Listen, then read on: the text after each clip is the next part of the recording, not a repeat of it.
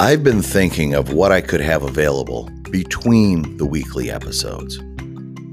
I've decided I'm going to open up the archives, share some of the thoughts, ideas I've shared with GMs, GSMs, and sales managers over the years. I hope you enjoy them and find them informative. Let me know what you think. So here we go Ideas from the Archives.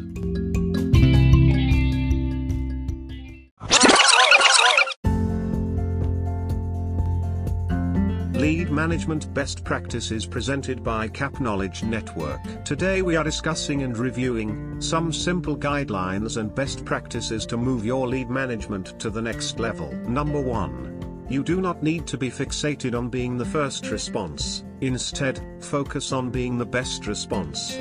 Don't work against the CRM clock, work for the conversion. If your response time is too fast, or too slow, that could be why your conversion rate is low. If you are over 30 minutes in response time, it's likely a structural issue, fix the issue in the process, not just the metric. If you are under 2 minutes you are likely more focused on the metric than you are the conversion. This will also limit your conversion and cost you business. Number 2. A person is not reaching out to you online for information, they are reaching out to do business. A lead must be treated exactly the same way we treat a walk-in, that's the new reality. If they are online they can already see your location, your hours and your inventory. Remember customers shop by process of elimination. They are reaching out to see if you're going to stay on the list or end up in the bin. Number 3. Know what you have to work with. Fact finding is more important with a lead than a showroom opportunity. Find out the problem they are trying to solve. Why are they inquiring? What occurred 90 minutes to 90 days ago? What are they driving now? Why don't they like it? These are all questions you must include in your response. Number 4. Be a creative problem solver. Sell the solution, not the car. Make sure we are offering alternative solutions and selling the lead on your problem solving ability. Sell them on the advantage of you, the dealership, as well as the unit. Number 5. Clear communication, make sure you and the customer understand each other. Don't forget to find the critical primary concern by asking for clarity and then answer it with extra info. Number 6. Know the goal, is the customer looking for an appointment, are they shopping a current deal, have they already decided on a purchase from your competition, and now are shopping by process of elimination. Number 7. Seal the deal.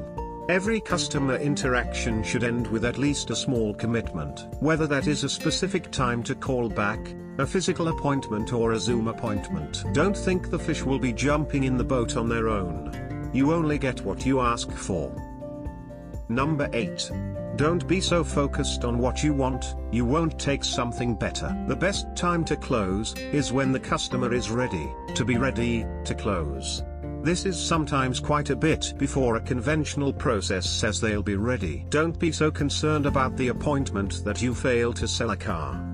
Here are some additional key items, best practice examples, and notes on what you should be looking for when you are reviewing lead response and seeking the root cause for low conversion. Key item, did the associate send a video walk around on the vehicle the prospect inquired about? Video walk arounds, increase engagement and build value, in the vehicle, the brand, the salesperson and the dealership. It also tells the customers how easy it is to do business from their home or office. This should be required every time for success, in the modern retailing environment. Show the customers we can do more than digital only, or analog only, dealers. Key item, did the associate offer an alternative switch vehicle in their reply and their video? This should be explicit with phrasing similar to, I've included some examples from a large inventory that would also work for you. This will establish they don't need to shop around, because we have plenty of choices for them to choose from. Key item, did the associate introduce themselves? This should also be explicit with phrasing similar to, thank you for contacting us today.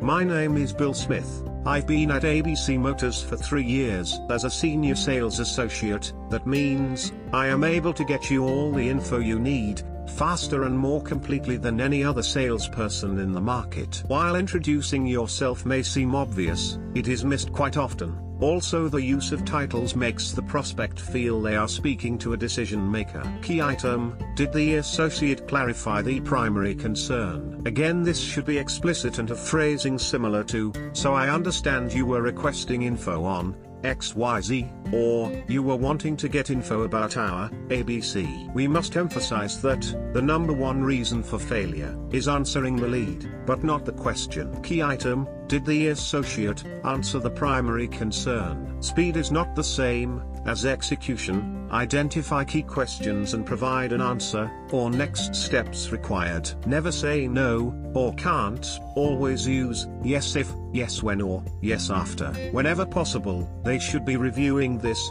with their team leader before replying. A manager should be game planning every lead exactly the same way they would a showroom turn. Remember, the number one reason for failure is answering the lead, but not the question or concern. Key item Did the associate reaffirm they have in fact answered the primary concern? We cannot forget the number one reason for failure is answering the lead, but not the question. Key item, did the associate ask discovery questions? It should be similar to this, I'm curious, are you driving a Ford F-150 currently?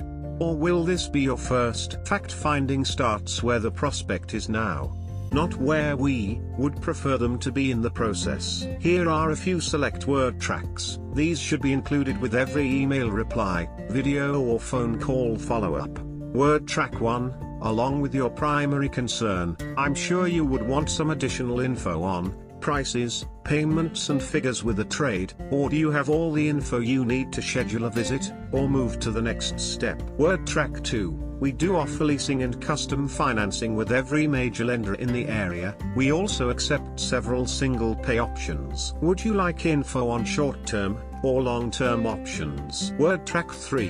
When would you prefer to schedule a time to meet in person? I can come to you, or you can come to us.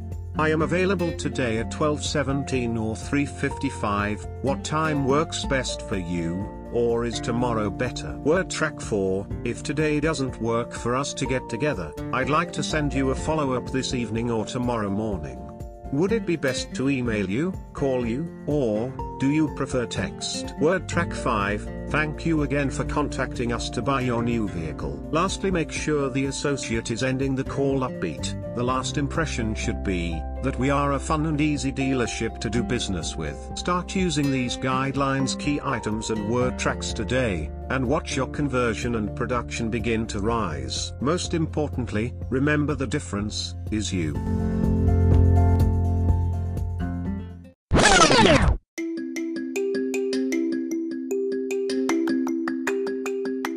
So let me know. Did you like it? Did you hate it? Or are you somewhere in the middle? Let me know what you think. I look forward to hearing from you, and I'll see you next time. Remember, like, follow, share, subscribe. The more people are involved with this, the better it gets. Thank you again, and have a fantastic day.